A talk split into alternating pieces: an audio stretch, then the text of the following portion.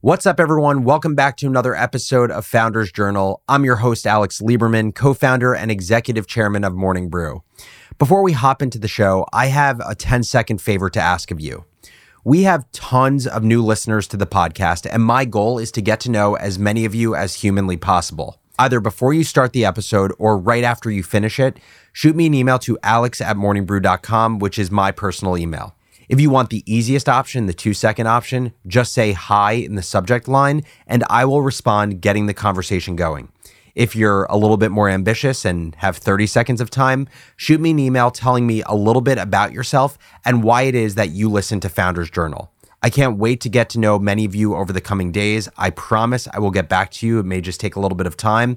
And now for today's episode, I am going to talk about the difference between a logo and a brand. Let's hop into it.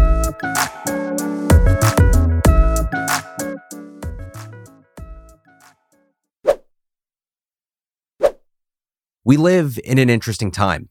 With the proliferation of technology, the globalization of our supply chain, and the access to more information on the internet than ever before, it has never been more difficult to build a differentiated product or business.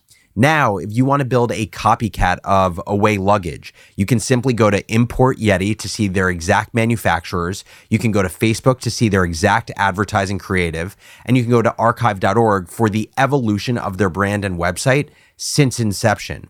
If you want to create your own version of almost any B2B software company from Salesforce to Gong, all you need is some fundraising, a team of talented engineers, and maybe a few former employees from the B2B SaaS company that you're trying to copy to make the road easier. I really believe that other than truly deep tech companies like Figure for Robotics or Siren Biotech or Varda Space, most products are commodities these days. Or if they're not, the time in between being differentiated and being commoditized is getting shorter and shorter and shorter. And what that means is owning an audience and building a brand are truly the only differentiators that allow you to attract customers for free and charge more than your competitors. Which obviously begs the question what is a brand? And I watched an amazing video by Seth Godin that explained it. And I want you to take a listen and then I'll have some thoughts after. So let's talk about the difference between a logo and a brand, right? Because companies spend way too much time on their logo, just like people on YouTube spend way too much time on their hair. I, I'm told they spend way too much time on their hair. If Nike owned, opened a hotel, I think we would be able to guess pretty accurately what it would be like. If Hyatt came out with sneakers, We'd have no clue. Because Hyatt doesn't have a brand, they have a logo. If I swapped the signs on a hotel at that price point, you couldn't tell. If you were in a Marriott, if you were in a Hilton, if you were at a Hyatt, the hallway, the room, I don't know, where am I? No brand. So, what it means to have a brand is you've made a promise to people. They have expectations. It's a shorthand. What should I expect the next time? And if that is distinct, you've earned something. If it's not distinct, let's admit you make a commodity and you're trying to charge just a little bit extra for peace of mind. The problem that Hyatt and Hilton and Marriott and the rest have is sort by price. Because if I go online now to find a hotel, it's really simple sort by price. Why would I pay $200 extra to go a block away? I don't. So, what's the value of a brand? The value of a brand is how much extra am I paying above the substitute? And if I'm not paying extra, you don't have a brand. So when we think about what brands ought to do to move forward, the most important thing is to not worry about your slogan, your spokesperson, the wrapping. It's to worry about the substance. Work that matters for people who care. Find the people who care, the smallest viable group you can live with and figure out how to give them work that matters. Take your business further with the smart and flexible American Express Business Gold Card. It offers flexible spending capacity that adapts to your business. You can also earn up to $395 in annual statement credits on eligible purchases at select business merchants. That's the powerful backing of American Express. Terms apply. Learn more at americanexpress.com slash business gold card. Seth said a few really interesting things here. One of them is that he defines brand as how much extra a consumer is willing to pay above the substitute. I would argue a brand also refers to a company's ability to successfully launch a different product category and successfully sell it from day one, meaning that there is implicit trust and you don't have to earn that trust with the product. Whether it was Lego launching a theme park in Legoland or Apple launching the Apple Watch, these are examples of brands that are able to successfully move into a product category day one.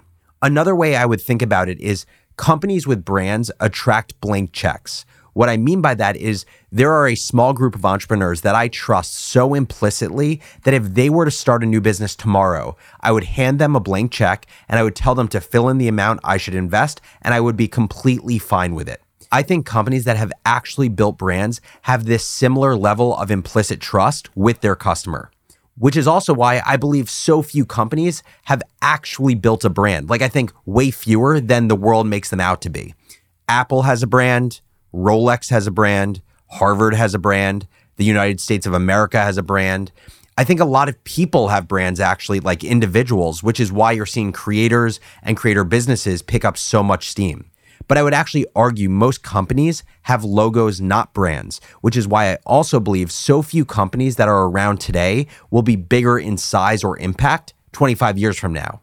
And it's also why so many of the companies that were huge in 2015 during the D2C boom, like Warby Parker, Casper, Away Luggage, it's why all of them are so much less relevant today than eight years ago.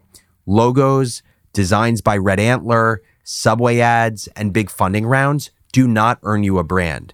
You build a brand by wowing your customer for decades straight.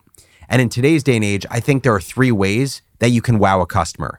You can wow them by being first with a product, meaning you start as having a differentiated product before it has a bunch of copycats and you're commoditized. You can wow by being better with a product, which I think is exceedingly difficult or it's short lived, like I mentioned. Or you can wow by doing unscalable things to build a relationship with your customer. I think that's a lot of what we did at Morning Brew. And say you do those things. Then the question is, how do you know you're on the right track since building a brand takes so incredibly long? Here are a few anecdotes or a few things to look for as you are on this journey for building a brand. When a friend is asking you for a recommendation in your product category, you're the first brand that they recommend. That's a good sign.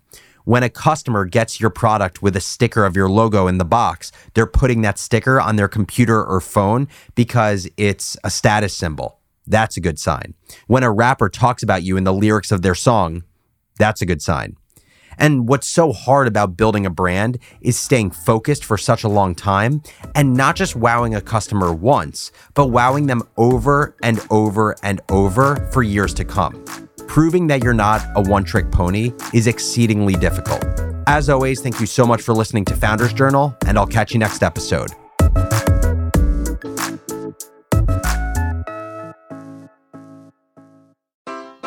Take your business further with the smart and flexible American Express Business Gold Card.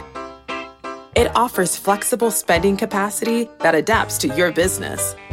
You can also earn up to $395 in annual statement credits on eligible purchases at select business merchants. That's the powerful backing of American Express. Terms apply. Learn more at americanexpress.com slash business gold card.